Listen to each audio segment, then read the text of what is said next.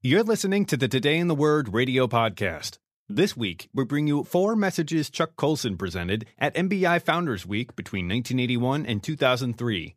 Then we'll close the week with his message at the Washington, D.C. Leadership Conference 1988. Chuck Colson was a Christian leader who founded Prison Fellowship and BreakPoint after serving as special counsel to President Richard Nixon from 1969 to 1973. Now, here is Chuck Colson on Today in the Word Radio. I came here today to talk a little bit about the church, and so I sought for maybe one word that I might find out of church history that would be fitting for the church today. I read Aquinas and I read Augustine, I read Wesley, I read Moody. I looked for all of the greats to find one thing I might tell you as a word to the church. And I found it in none of those great writings. I found it in the story instead of a truck driver, 33 years old, who five years ago, his name was Larry Walters, was sitting in the backyard of his little home just outside of Los Angeles in a suburban row of tract homes, and he had a little backyard with a chain link fence. And every Saturday afternoon, Larry Walters' practice was to go out and to sit in that backyard on his lawn chair. The newspapers that told the story said that he often took a six pack with him, I assume, of Pepsi Cola, and he would sit there and spend Saturday afternoons. Well, after a period of time, he thought he got a creative idea. I suspect probably after two six packs of Pepsi Cola. And he decided that what he would like to do is get some balloons and tie them to his lawn chair and float up over his neighbor's yards. And all the yards looked alike, and the other neighbors are sitting out in their lawn chairs, and he'd wave at them from about 100 feet in the air. Larry Walters was a truck driver, not a physicist or an engineer. And so he went out and bought 45 weather balloons, filled them with helium, got some friends over to his house, tied them onto his lawn chair, went inside, got a peanut butter and jelly sandwich and another six pack, got into his chair. His plan was, with these 45 weather balloons, that he would take a BB gun, and in case he started to go too high, he could just shoot out the balloons. So he sat there with a BB gun and got his friends there, and they held him down, and all of a sudden he said, Go. And he didn't go to 100 feet he went instead to 11,000 feet. Straight up. He, he couldn't shoot out any balloons because he was holding too hard to the chair. It so happened that his housing project was right near Los Angeles International Airport. He was spotted in one of the landing patterns by a Continental Airlines DC 10 pilot who radioed in and said that he had just past a lawn chair. He was told he was told to report immediately to the tower when he landed. Actually, for four hours, traffic was diverted landing at Los Angeles Airport. Maybe some of you remember reading this. But finally, with helicopters and all sorts of effort, they finally got him down to the ground. And the scene on television was memorable because here came this fellow who'd been gripping onto this lawn chair for four hours at 11,000 feet. And he looked a bit shaken, and his eyes were sort of bugged. And there was a sirens going and lights in the background, and it was dusk. And a camera crew went running up to him, and somebody took a microphone and shoved it right in his face and asked him three questions. Were you scared? he replied, Yep. Second question Will you do it again? Nope. Why did you do it in the first place?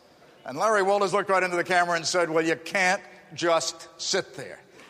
That's a word for the church today as the country is caving in around us. You can't just sit there.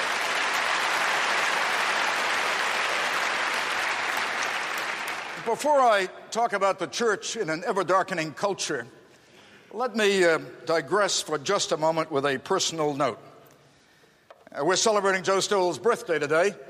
I celebrate this year a particularly significant anniversary. 20 years ago, this summer, in a friend's driveway in the darkest days of Watergate in a flood of tears, I surrendered my life to Jesus Christ. And I have to tell you, friends, looking back,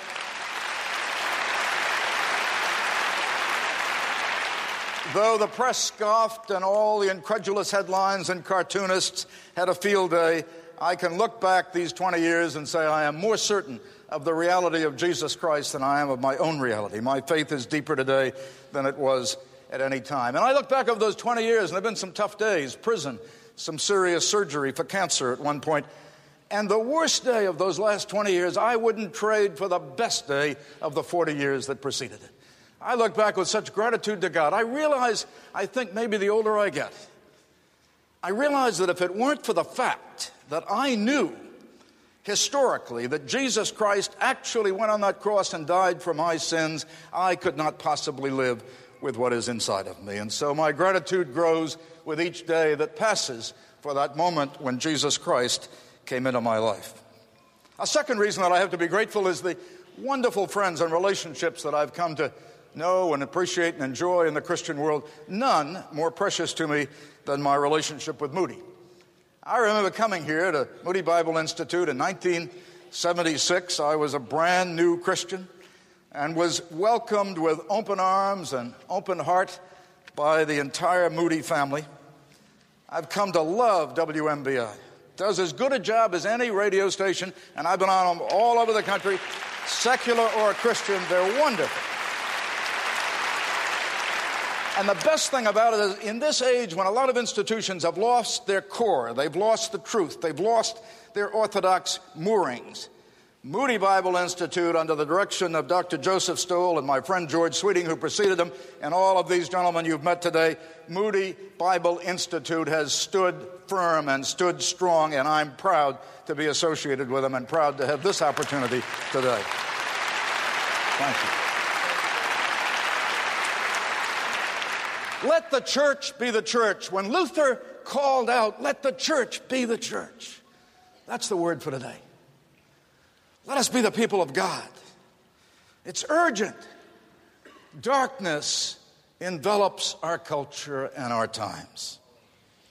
I have a little picture in my desk drawer. I pull it out every now and then to remind me of what's happening. It's kind of symbolic.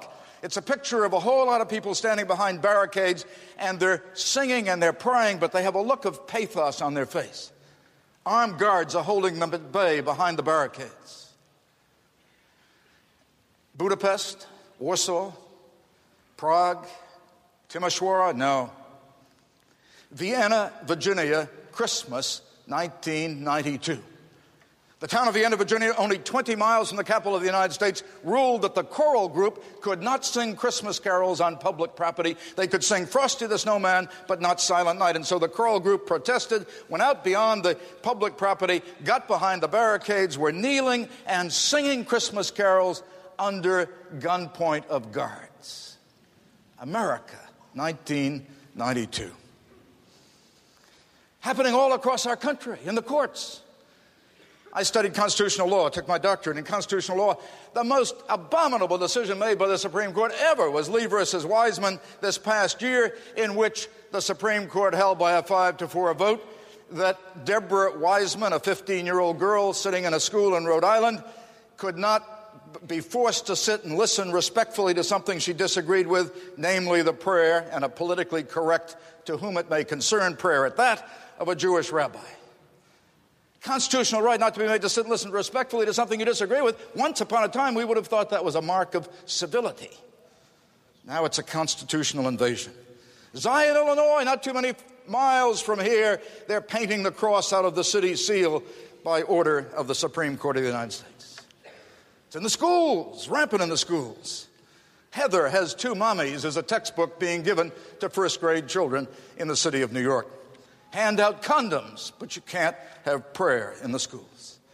And the hostility is getting more intense as every day passes. Look at our brethren who are standing firm in Colorado and look at the hate that is being heaped upon them because they have said there should be no special preference for gay people.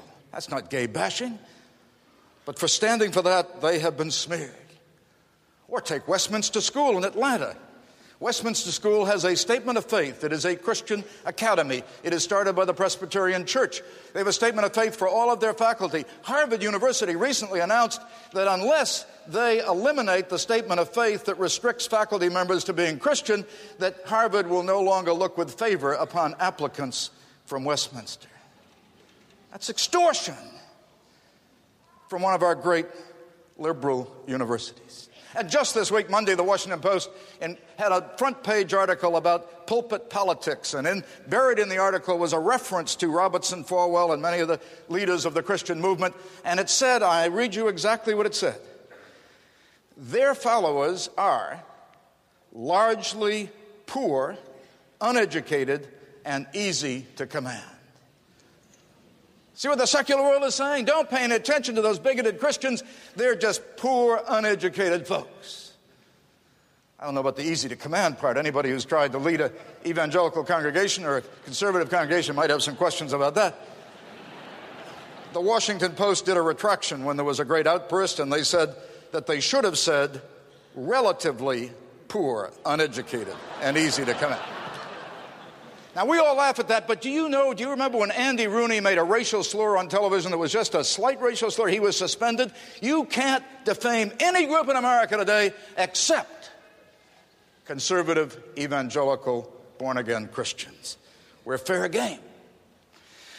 What you got to understand, folks, what is so critical to understand is that we are living today, without a lot of people realizing it, in what has become a post Christian culture. Now, when I say that, I don't mean that people aren't going to church. Sure, 44% of the people in America are still going to church. Not that there aren't a lot of Christians in America, not that there isn't a revival going on in some parts of our country. I was just in New England where thousands came out to the Evangelical Association last Saturday. It was thrilling to see that, that vast Unitarian wasteland of New England, to see all those evangelicals. But what I mean by a post Christian culture is what Francis Schaeffer warned us of a decade ago when he said that the basic assumptions of the culture, those shared values by which we live, are no longer Christian. I mean, in the 1960s, polls showed that two thirds of the people believed that there were such things as moral absolutes. They wouldn't always agree on what they were, but they agreed that there were moral absolutes. Just last year, George Gallup asked, Do you believe there are moral absolutes, an absolute right and wrong? 70% of the American people said no. Do you believe there's any such thing as truth? George Barna asked. 67% said no. And before we get smug, in that same poll, he asked people who go to conservative Bible believing churches if they believe there was any such thing as truth, and 52% said no. We've been sucked in by the culture. Those of us who say, I follow the one who says, I am the truth, we too have been taken in by the cultural values. Belief in the Bible. 1963, George Gallup found that 65% of the people believe the Bible true. 1992, he asked that same question, and the result, the response was not 65% believe the Bible true. In 1992, after 30 years of evangelical resurgence, 32% believe the Bible true. When we go out and we preach and we say the Bible says two out of three Americans no longer believe us.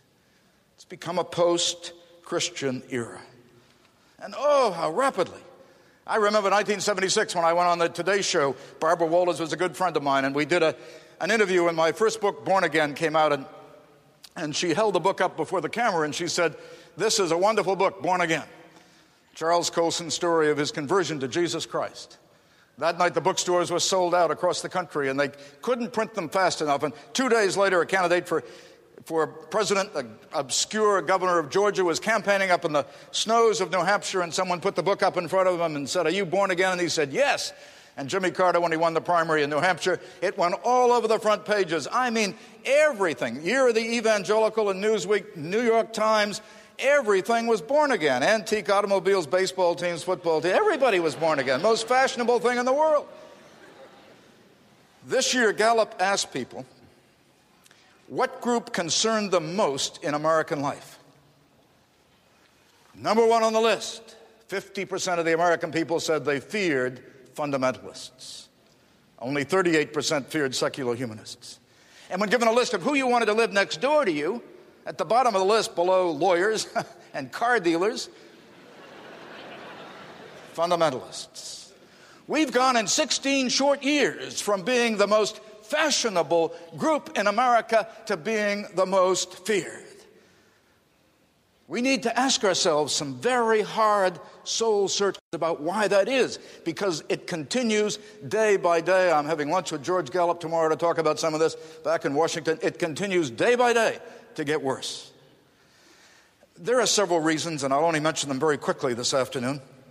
One is the 60s revolution. I, most folks thought that the 60s was nothing but a bunch of a time when a bunch of kids went out and let their hair grow long and free sex and drugs and uh, lived in their communes and protesting.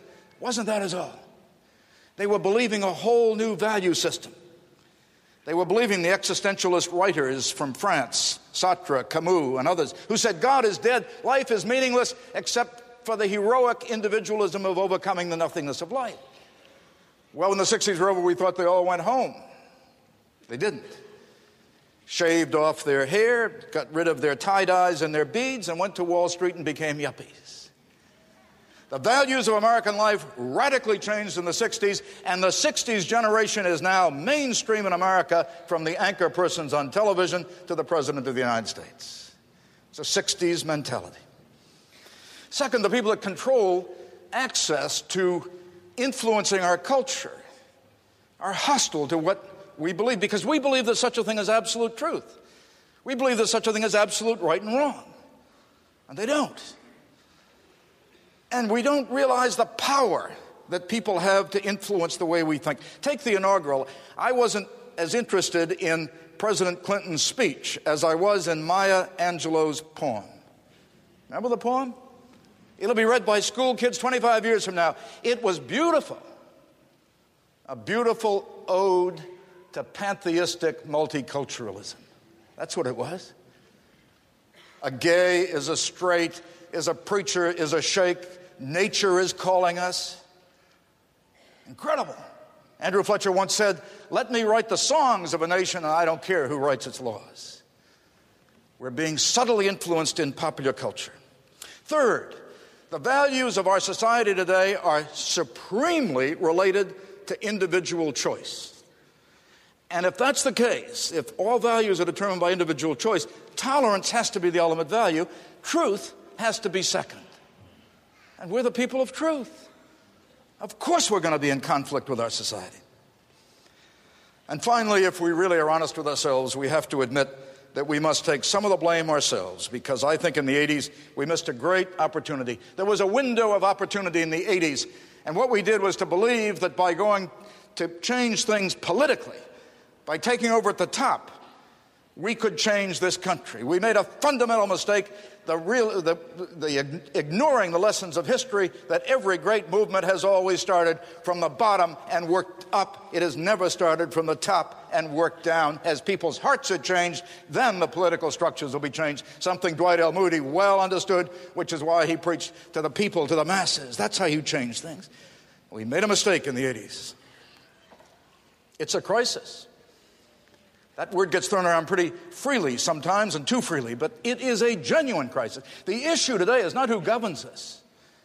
The issue is the same question the Israelites asked How then shall we live? Because you see, as Will and Ariel Durant, the great historians who wrote the history of Western civilization, once wrote, after spending their whole lives studying the history of the West, they said there has never been a case in the history of Western civilization where a society has been able to survive without a strong moral code. And there has never been a time when that moral code has not been informed by religious truth. Who's going to bring it back? Who's going to restore it in our society? Government? Media? Education? No. The people of God are the only ones who can bring truth and a moral stability back into the mainstream and heart of American culture.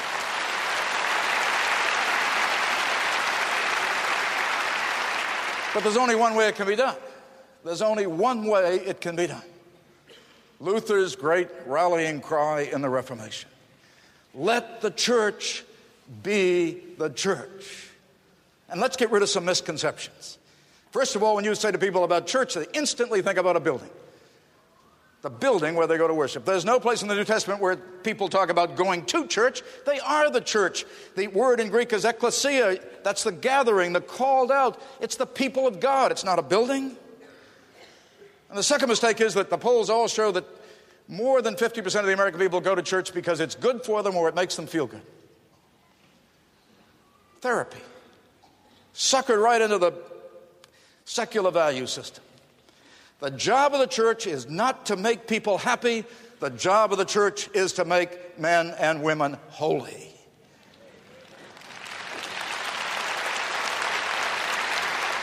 Success is not measured by growth. It's a wonderful thing when a church grows, providing it grows under the fear of God and it grows because God is blessing it. But don't measure it success by size. We do that in America. We think more buses and buildings and budgets and baptisms is a measure of success. It is not. Fearing God. Coram Deo, the reformers said, in the presence of God. And we don't go to a church for a fellowship. You know, uh, surveys all say why people, when they are able to select a church, what they look for. And fellowship is number one on the list. And then maybe preaching, and then maybe music programs, and they'll go down the list. That isn't the reason at all. The reason you should pick a church is that that's a community where you can belong, where you can be equipped for works of service in the world, where you can go out and be ministers of the gospel and be the salt and the light and to make a difference in the world. You choose that church because it's the only way the Great Commission can be fulfilled. The only way. Jesus said, Go, baptize them in my name, teach them all I have taught to you, make disciples.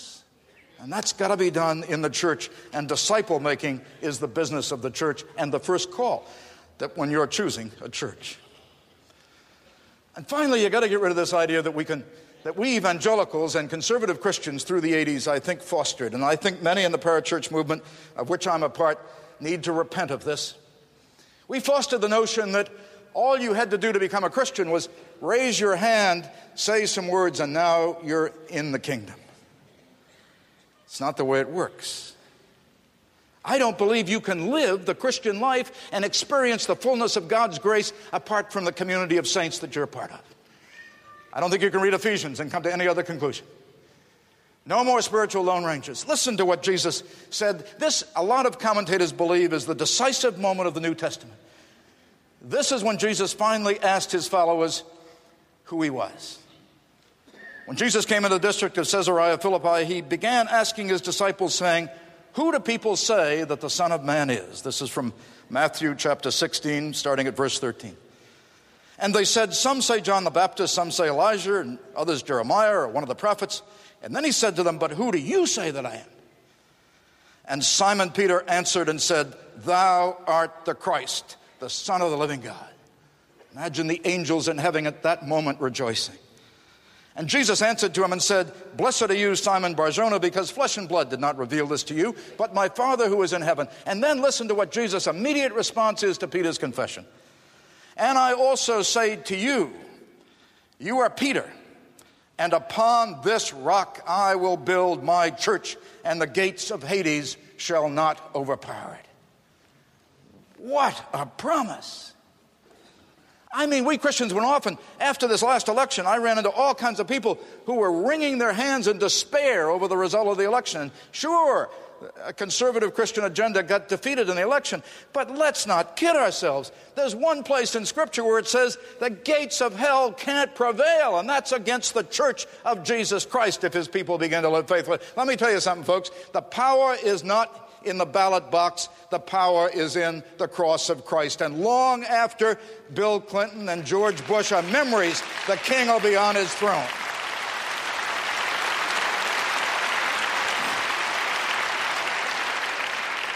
It's an abomination that we conservative Christians have had a low view of the church. You know, you want to ask a person about their Christian faith, the first thing you'll ask in evangelical circles and conservative circles over the last 20 years that I've been a Christian, the first thing I'm always asked is, first of all, uh, my testimony.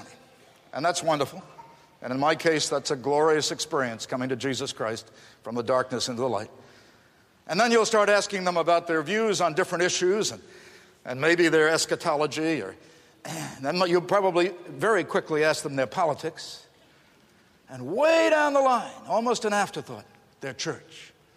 It ought to be the first act of discipleship that we take people and baptize them and bring them into a holy community and make them part of the people of God against which the gates of hell can't stand.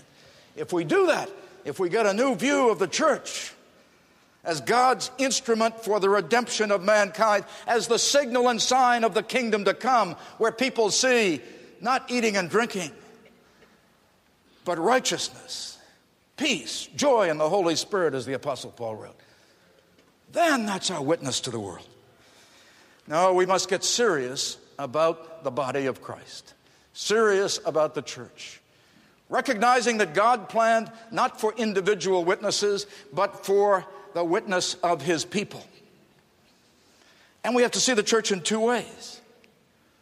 Ask people about the church, and they'll instantly tell you the congregation where they go to worship. And we can sometimes get pretty parochial about that. I travel around the world. I'm in 44 different countries. I've seen believers all over the world in every confession, every background, every color, every denomination. You've got to look across the world and see all those who are genuinely regenerated by Jesus Christ, all those whom God has touched, all those who can claim Jesus Christ as Lord and Savior, who believe in the holy inerrant scripture, they're our brothers and they are our sisters wherever they are, and we're part of that body. And then, secondly, you've got to come to see your local church as the place where you really are trained and discipled and equipped for service in the world. When I was commissioned in the Marines, it was the Korean War.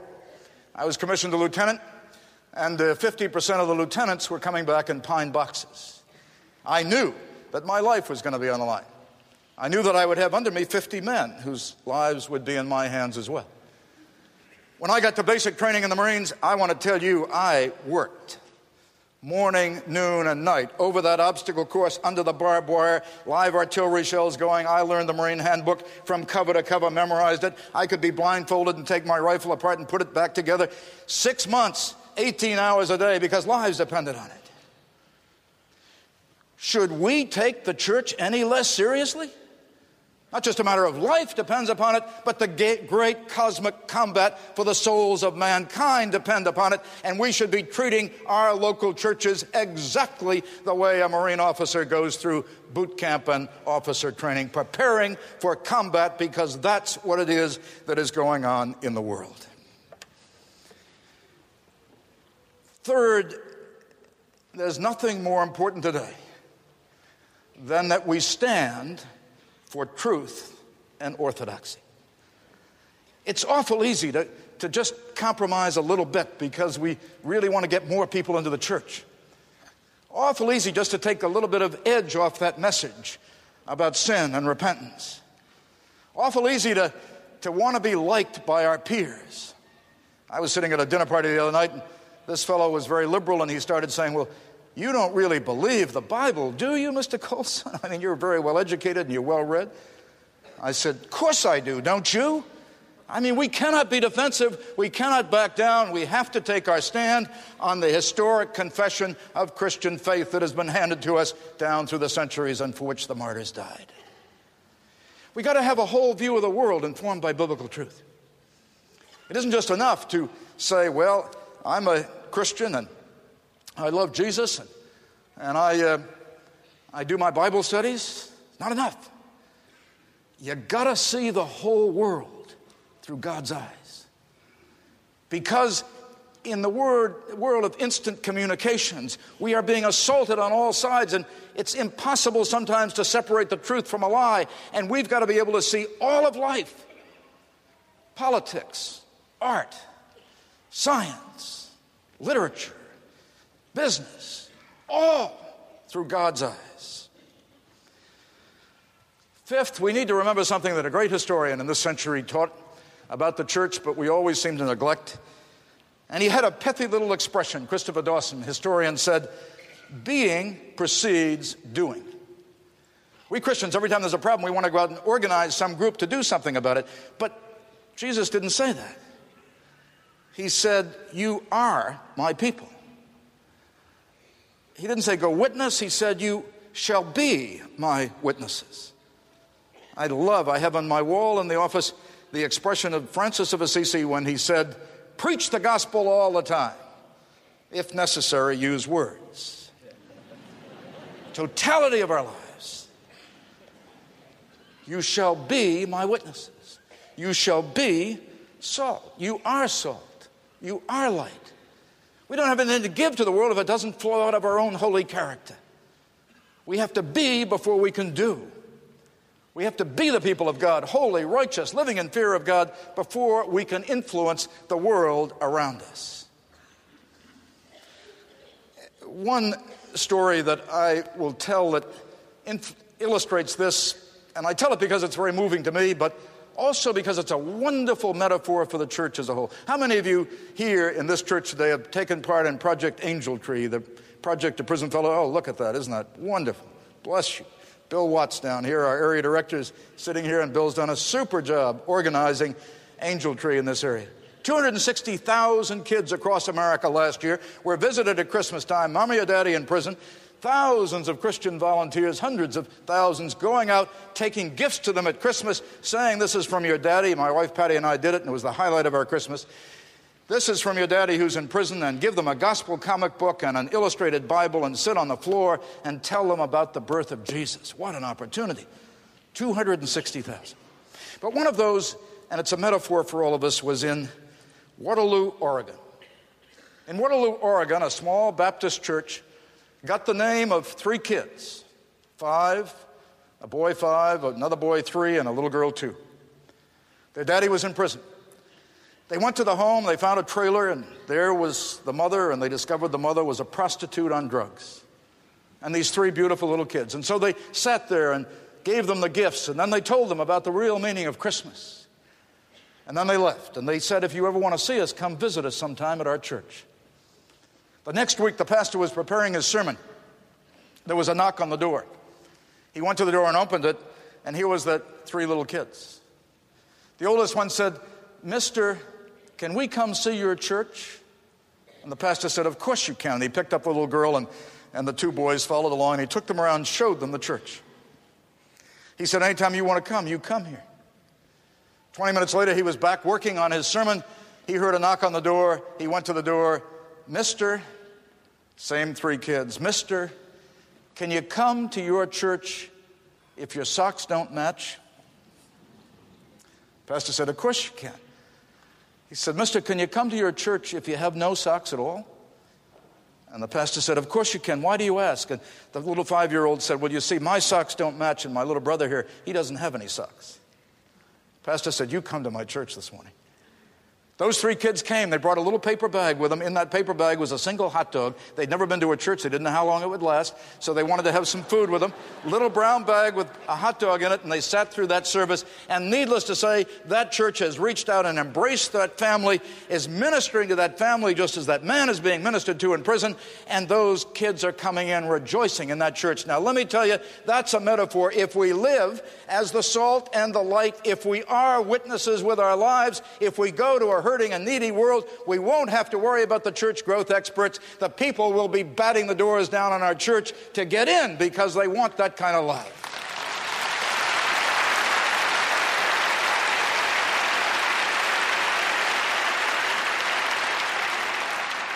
Let me give you three snapshots of the church. My heart so aches for the church to be the church. And as I've traveled around the world and as I've met thousands upon thousands of people in thousands of congregations, let me just pull three snapshots out that are in my book, The Body. One is Prague, 1989, Christmas. Thousands of people are flooding into the streets because the rumor is that the, that the Russians are leaving, the Soviets are leaving. 800,000 people fill the streets. They start chanting at the top of their lungs, Mali, Mali, Mali. They were calling for a defrocked Catholic priest by the name of Vaclav Mali, who had been censured by the puppet communist government and forced to go into the Prague subway system and clean the toilets for 10 years. Also conducted services. And Mali came up out, literally up out of the underground, and led that crowd into the center of Old Prague. And they stood up on a platform and they got him a sound system. And they led the crowd in the Lord's Prayer. And he said to the communists, If you want to be forgiven and repent, you come forward. And they did by the hundreds, and not a shot was fired. That was the peaceful Velvet Revolution, about which the New York Times wrote in such glowing accounts of Mali standing up on that platform. Hero in Czechoslovakia. Václav Havel offered him any job he wanted in the government. Mali said, No, I just want to preach the gospel. People's hearts have to be changed. He loves Jesus. When I was in Prague last year, I was with my head of our ministry, who's a reformed pastor. I said, Do you know Father Mali? He said, Of course, everyone knows national hero. I said, Where is he? He said, We'll take you to his home. We went up a hill, and here was this little house with five apartments in it. We knocked on the door. This fellow came to the door. His face could have been chiseled out by Michelangelo black curly hair, maybe 40 years old, rugged, handsome, loved Jesus. The minute we introduced to one another, he just embraced me, told me of his, how he was meeting with all the different denominations for prayer, how people had to be born again, that that was the hope for his country, not the government. And as I was getting ready to leave, I had my arm around him and I said, I just want to tell you what a great hero you are to me. And he said, Oh, no, Chuck. He spoke perfect English, and we got to know each other well. He said, No, no, no. A hero is someone who does something he doesn't have to do. I simply did my duty. Let me take you then from there to Red Square in May 1990. Six months later, the Soviet Empire is still intact. The tanks are rolling through the streets. I had been there just two weeks before in Red Square. This is May Day, the celebration.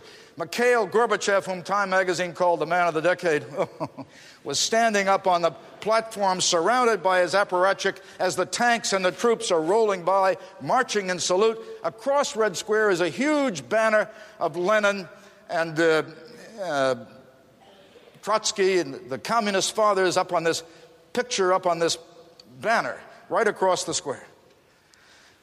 All of a sudden, in the middle of the crowd, someone starts to agitate and push and shove. Out of the crowd burst eight men. They run between the tanks. One of them, a bearded Orthodox priest, is carrying an eight foot high cross, and he lifts it up right under Mikhail Gorbachev and he shouts out, Mikhail Sergeyevich, Christ has risen. And the crowd shouts, Christ has risen indeed. Gorbachev walked off the platform. That's the day communism died. I have a picture of it hanging in my office because that cross obscures the face of Lenin.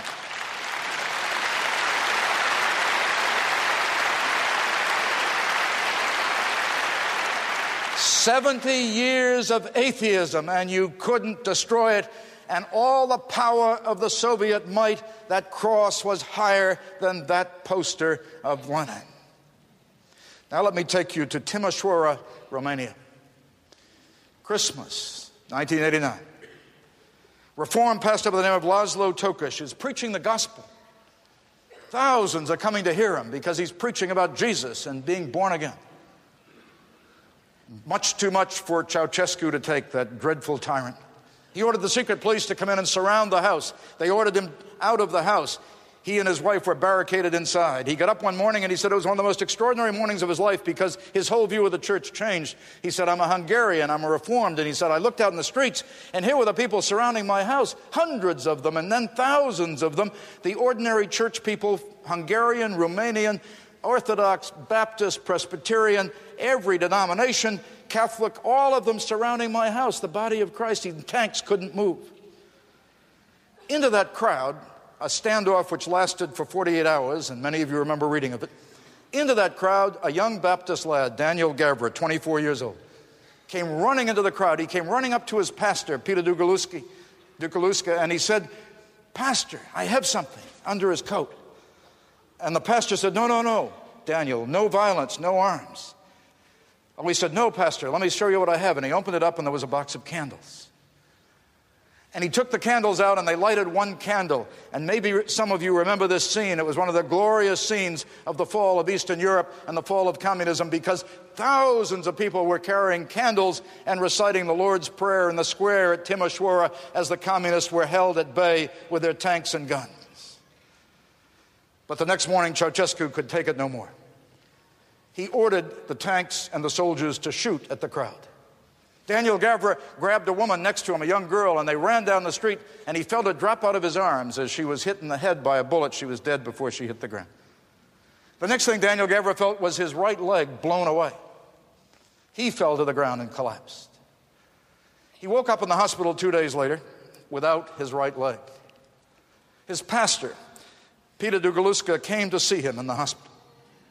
And the pastor said to him, Daniel, it must be tough that you lost your leg. And this young Baptist lad looked up to him, smiling, and said, Oh, no, Pastor. No, no, it's all right.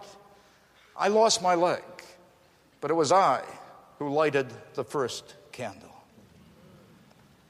God, make us a people who have the courage to do our duty no matter what, the courage and the will.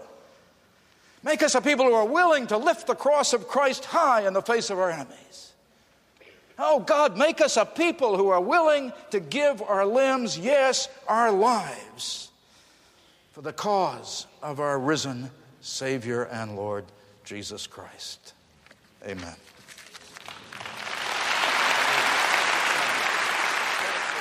You've been listening to the Today in the Word radio podcast and one of four messages Chuck Colson presented at MBI Founders Week between 1981 and 2003.